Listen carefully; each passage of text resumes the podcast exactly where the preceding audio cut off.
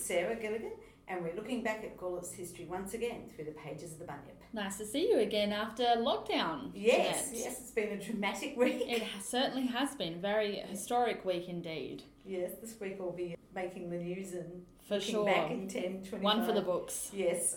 So what have you got for us this week? What's been happening in the past?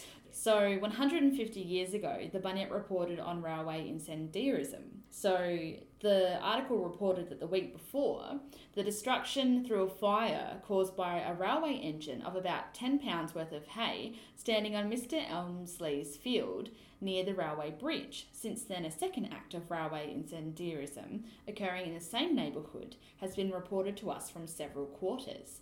Had the first of these fires occurred further on in the year, and with the grass as dry and ignitable as tinder, there is very little doubt that it would have seized upon and spread over Mr. Duffield's park. And how fearfully such fires do spread in summer, old colonists know, many of them to their cost. So it's interesting we're talking about a hay fire today because there was actually one at Two Wells this morning. Oh, I saw that the Two Wells CFS attended, and it Right. seems to be happening quite frequently this season haystack fires. Probably So- because the hay's been cut late, maybe. Yes, perhaps. It was late spring. Yeah, and I guess Yeah. it would have been a lot moister with the Yes, rains, and I'm sure that has something to do with it. So, That's interesting because, of course, back 150 years ago, the train stopped at Gawler Station. That was the end of the line. mm. And the land around there was mostly farmland. Okay, interesting. Well, I must say, uh, towards Evanston Gardens way, there needs to be some grass cutting because it's a little bit long. If I don't know if you've noticed, No, I haven't. It's time for whoever's responsible to do some slashing.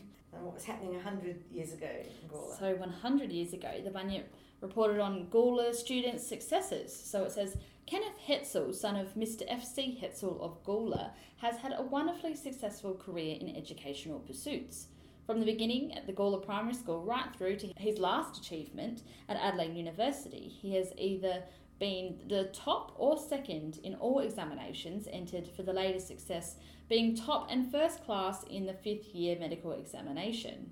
Oh, sounds like he was very Very smart. smart, Yes. for lack of a better word. To get to hmm. university back then was rare, quite possibly through scholarships, Okay, interesting. because it was very costly to go to university. It was generally the upper class only. That so it's a bit more newsworthy, I, guess, yes. back then. Because, oh, like, we yes. wouldn't report on every single person who goes to uni from No. our region now. It would be every page. Yes, you'd have a very big fat paper. it would be. yes, and obviously he did extremely well. So, and Gawler Primary School probably was very proud of him as a former alumni. of yes, I wonder school. if there's photographs of him anywhere. be, yeah. So it was happening 50 years ago. So, 50 years ago, the Bunyip reported on canvassing for the youth centre. So, the article reads that the committee formed recently to investigate the possible building of a youth centre or community activities centre in Gawler and has decided to canvass the town to find out what activities people are interested in and how much support they would give to the centre.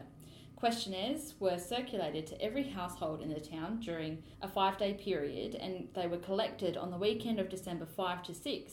A spokesperson for the committee said it was proposed to use voluntary labour assisted by tradesmen to construct the centre and fundraising would be necessary to buy the materials. So I wonder if this centre ever eventuated.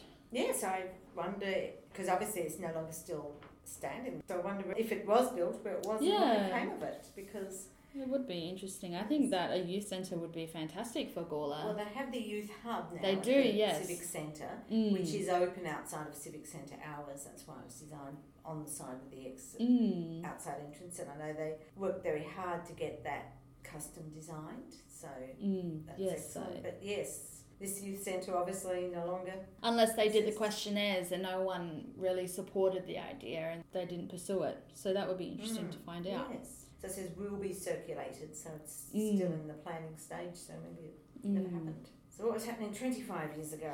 Yes, interesting. 25 years ago, the paper reported on a virus in Gawler. Another one. ding, ding, ding. So the deadly rabbit disease calicivirus may have reached Gawler. A local resident told the Bunyip that he had found two dead rabbits and spotted two sick looking rabbits while walking at Clonlea Park last weekend. He said there were no marks on the bodies, so he assumed that they'd been affected by the disease. Okay, so probably not the best source of information No. based on assumptions, but I wonder, do you remember I rabbit think virus? I think it might have been a deliberately Oh. released virus. Okay. and it caused a lot of controversy because myxomatosis caused problems in itself.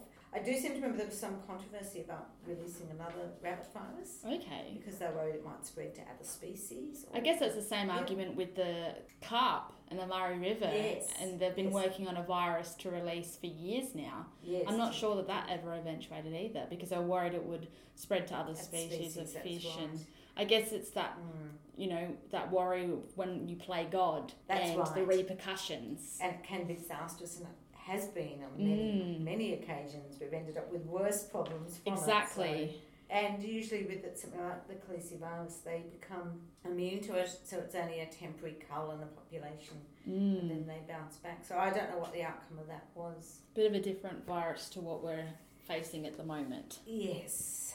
So I see the 10 years ago story is rather a sad one again. Yeah, so 10 years ago, the Bunyip reported on thieves targeting memorial plaques. So the article says that thieves targeted the Smithfield Memorial Park at Evanston South on the weekend, stealing 131 memorial plaques that have been described as having negligible value as scrap metal. Children's graves were even targeted in the attack, which has stunned Adelaide Cemeteries Authority Chief Executive Officer Robert Pitt. Of the 131 stolen, 85 were in the science park where plaques honour people who donated their bodies for scientific purposes. 31 were from the children's garden, and a further 15 were from another niche wall holding cremated remains. That's just terrible. That's a horrible thing. Who would thing. do yes, that? It's such a horrible thing to do.